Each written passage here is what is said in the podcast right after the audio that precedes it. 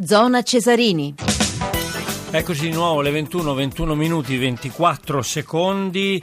Adesso dalla Serie B, dove il Crotone sta conducendo 1-0 in questo posticipo della dodicesima giornata, grazie al gol di Zampano, passiamo alla, alla Serie A, le, ho ribattezzate, le Fab Four come i Beatles, le magnifiche 4 perché sembrano involarsi verso un bel campionato, Fiorentina e Inter 27 punti, Roma e Napoli 26 e 25, di questo, di questo campionato di Serie A parliamo col direttore di QS Quotidiano Sportivo Giuseppe Tassi, buonasera direttore. Buonasera, buonasera a voi e a tutti i radioascoltatori. E non ci ho messa la quinta forza del campionato, che è il Sassuolo, 22, quindi un campionato molto divertente, mi sembra. È sicuramente uno dei campionati più incerti e divertenti degli ultimi anni e poi c'è questa grossa differenza tra un Inter molto speculatrice che vince 8 partite 1-0 e riesce comunque a mantenere la testa della classifica e poi questo terzetto di Fiorentina, Napoli e Roma che mostra qualità di gioco e una capacità di divertire davvero sorprendente e quindi c'è anche uno scontro di cultura in qualche modo. La Fiorentina era scivolata in casa contro la Roma, si è ben rifatta, è una vittoria molto importante di, di, di forza questo 2-0 eh, con la Sandoria fuori casa, tira il vento dell'est, Ilicic, Kalinic, e, insomma voglio dire, mi sembra che davanti insomma, la Fiorentina sia messa bene, però se vogliamo, se la sente di dire quali tra queste quattro squadre potrebbe vincere lo scudetto, nessuno se lo sente per il momento, no? No, beh, una previsione si può fare sulla base di quello che si è visto che, fin qui, che non è detto sia poi eh, che possa certo, fare testo. Certo. Anzi, ben venga la previsione. quello che abbiamo visto credo che la squadra più equilibrata al momento sembra proprio il Napoli, un Napoli che è riuscito a mettere insieme una difesa ormai impenetrabile, che segna con una grande continuità, che ha Higuain che in questo campionato nessuno ha e mi sembrano tutte prerogative importanti per portare a un risultato sorprendente. Ovviamente le insidie ci sono perché Inter, Fiorentina e Roma hanno tutte le caratteristiche e le qualità per insidiarlo fino in fondo. Mi sembra un tantino più equilibrato delle altre il Napoli. Il Napoli. Eh, ben detto dal direttore Giuseppe Tassi, direttore di QS Quotidiano Sportivo, perché il Napoli ha 8 gol, però addirittura l'Inter ne ha 7 subiti, la Fiorentina 9, la Roma invece è ben più in là, 13 gol subiti, al miglior attacco naturalmente. Si dice sempre che alla fine lo scudetto lo vince chi ha la miglior difesa piuttosto che il miglior attacco, è vero?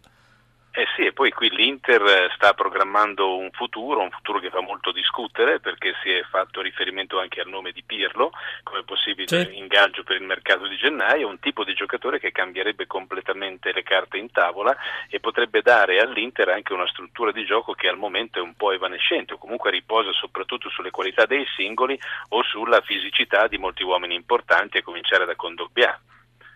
Certo, certo, infatti anche Mancini ha detto non sono ancora contento di questi, c'è ancora qualcosa che non va. Che, che cosa non va secondo, secondo lei? Beh, non va secondo me la linearità eh, di manovra, la capacità di costruire con la costanza eh, che, che, solo per esempio al momento mostra la Fiorentina. La Fiorentina è la più brillante sul piano del gioco, forse perfino più continua del Napoli nella proposta che riesce a fare.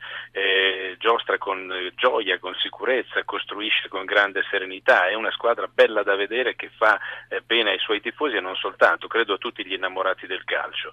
Eh, poi c'è la Roma che ha degli sprazzi straordinari, forse gli sprazzi più alti, picchi più alti in assoluto perché la velocità dei suoi tre avanti è veramente incredibile, con eh, Salah e Gervigno in particolare sui lati, e, e, poi c'è invece l'Inter che è estremamente quadrata ma non ha questa continuità di manovra che potrebbe essere magari garantita proprio da un regista di stampo un po' più classico come appunto sarebbe Pirlo.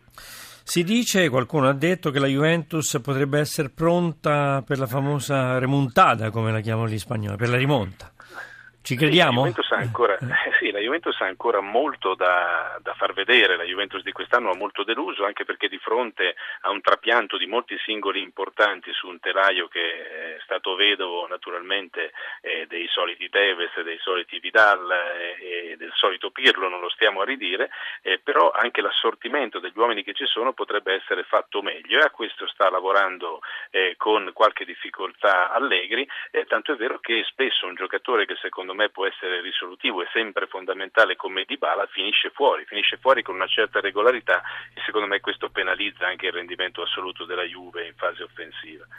Molto delusi Berlusconi, Gagliani, insomma il comportamento del Milan eh, che dopo la bella vittoria, dobbiamo dire, a Roma sulla Lazio 3-1, però eh, si, si, sta vedendo, è una Lazio diciamo più etta che una. e, sì, insomma, una forse quella, quella vittoria insomma, non ha detto molto per il Milan, tant'è vero che poi ha pareggiato con l'Atalanta in casa.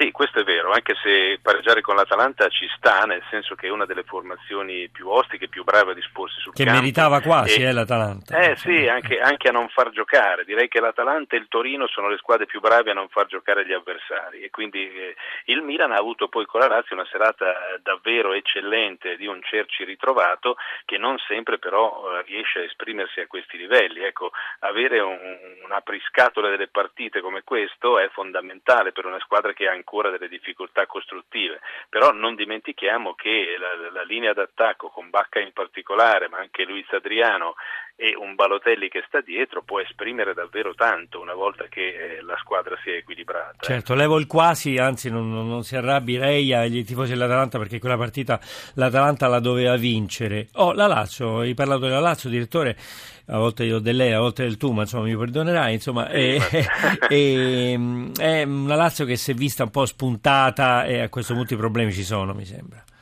Sì, la Lazio più che altro sconta eh, un po' la, la, la, seconda annata di Pioli. Spesso questo allenatore che conosco bene per averlo visto operare anche a Bologna ha eh, dopo un'annata di grande impatto e di grandi risultati un qualche fatica a guidare la squadra, forse perché richiede anche un dispendio fisico negli allenamenti, un'applicazione molto particolare e non sempre magari una pattuglia particolarmente giovane come buona parte di quella della la Lazio appunto fatica poi a tenere dietro ai ritmi e soprattutto alla concentrazione, perché il campionato si vince o comunque si fanno risultati con una grande concentrazione domenica per domenica.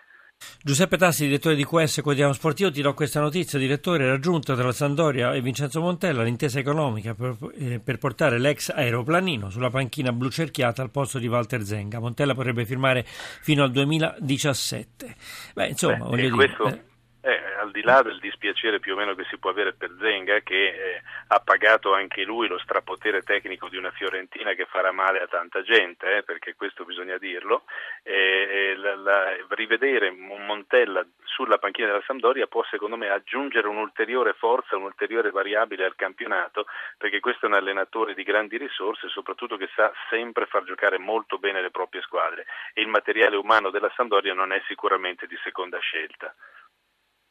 Benissimo, allora noi possiamo, possiamo, passare a un altro argomento, possiamo chiudere come ci, dice, come ci dice la nostra regista perché c'è il GR. Ringraziamo il direttore di QS Quotidiano Sportivo, grazie direttori Giuseppe Tassi, ci a sentiamo presto. presto. Allora, tra breve ci sarà il GR, noi continueremo però a proporvi il posticipo della dodicesima giornata del campionato di Serie B, Crotone Avellino, vi dobbiamo tutto il secondo tempo con le voci di Daniele Fortuna e Antonio Lopez, ma restate con noi perché poi ci sarà il commento alla partita e poi la nazionale perché venerdì c'è la partita contro il Belgio e poi il moto mondiale perché c'è la polemica che imperversa ancora il GR1.